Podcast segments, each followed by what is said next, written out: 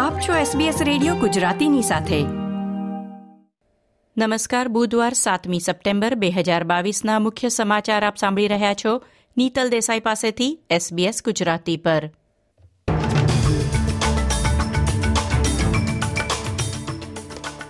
આજના મુખ્ય સમાચાર, સિડનીમાં કાર અકસ્માતમાં પાંચ કિશોરોના મોત.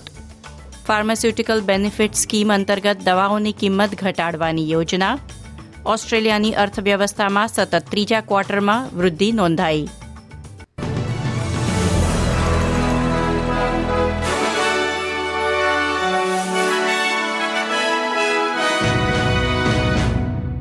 પ્રસ્તુત છે સમાચાર વિગતવાર. સિડનીના દક્ષિણ પશ્ચિમમાં એક વાહન ઝાડ સાથે અથડાતા પાંચ કિશોરોના મોત થયા છે.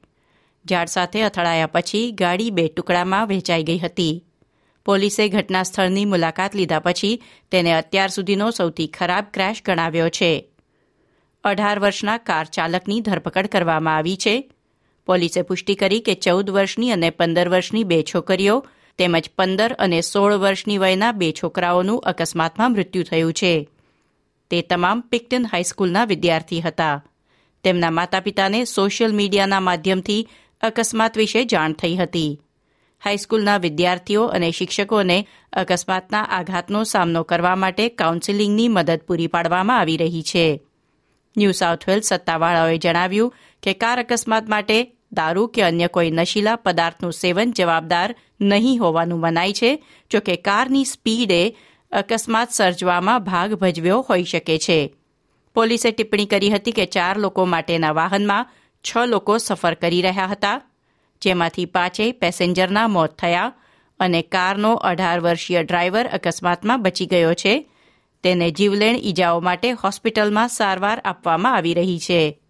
ઉપરાંત fire and rescue New South Wales તરફથી સુપ્રિન્ટેન્ડન્ટ એડમ ડુબો કહે છે કે અગ્નિશામક દળના અધિકારીઓ અને અન્ય કટોકટી સેવાના કાર્યકરો જે સમુદાયમાં મદદ કરી રહ્યા છે, ત્યાંના જ રહેવાસીઓ છે તેથી અકસ્માતમાં મૃત્યુ પામેલા કિશોરો અને કિશોરીઓને તેઓ પણ ઓળખતા હતા. તેથી તેમને પણ માનસિક તણાવ સામે મદદ પૂરી પાડવામાં આવી રહી છે. ફેડરલ સરકારે જાહેરાત કરી છે કે દેશની ફાર્માસ્યુટિકલ બેનિફિટ સ્કીમ હેઠળ સૂચિબદ્ધ દવાઓની કિંમત ઘટાડવામાં આવશે. આરોગ્ય પ્રધાન માર્ક બટલરે કહ્યું કે યોજના હેઠળ પ્રિસ્ક્રિપ્શન દીઠ દવાની કિંમત બેતાળીસ ડોલર પચાસ સેન્ટથી ઘટાડીને ત્રીસ ડોલર કરવામાં આવશે. સરકારે આજે બુધવાર સાત સપ્ટેમ્બરે સંસદમાં કાયદો રજૂ કરવાની યોજના કરી છે. ફાર્મસી ગિલ્ડ ઓફ ઓસ્ટ્રેલિયાના પ્રમુખ ટ્રેન્ટ ટુમેએ જણાવ્યું હતું કે ઘણીવાર અતિશય મોંઘી દવાના ખર્ચ સામે અન્ય આવશ્યક ખર્ચાઓને પહોંચી વળવા કુટુંબના અમુક સભ્યો દવાઓ વિના ચલાવી લે છે. તેમનું કહેવું છે કે દવાના ભાવમાં ઘટાડાથી અનેક લોકોના જીવનમાં મોટો અને વાસ્તવિક ફેર પડશે.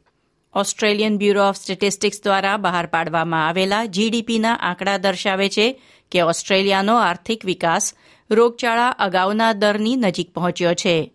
ઓસ્ટ્રેલિયાનું અર્થતંત્ર જૂન ક્વાર્ટરમાં શૂન્ય પોઈન્ટ નવ ટકા અને સમગ્ર વર્ષ દરમિયાન ત્રણ પોઈન્ટ છ ટકા વધ્યું હતું.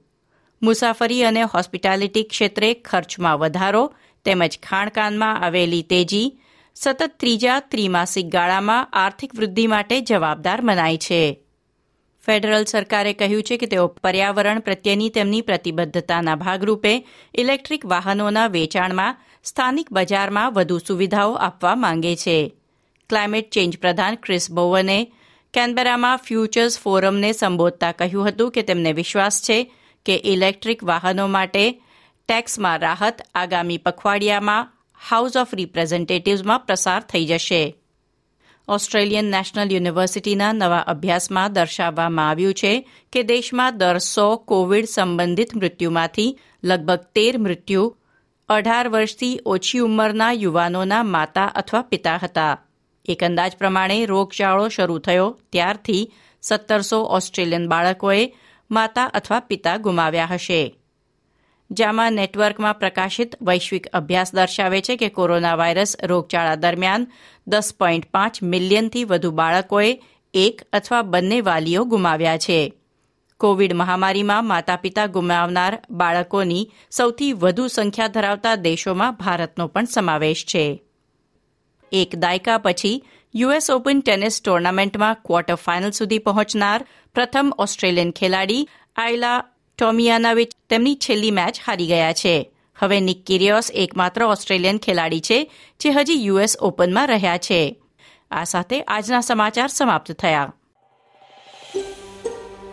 આ પ્રકારની વધુ માહિતી મેળવવા માંગો છો? અમને સાંભળી શકશો Apple podcast Google podcast Spotify કે જ્યાં પણ તમે તમારા પોડકાસ્ટ મેળવતા હોવ.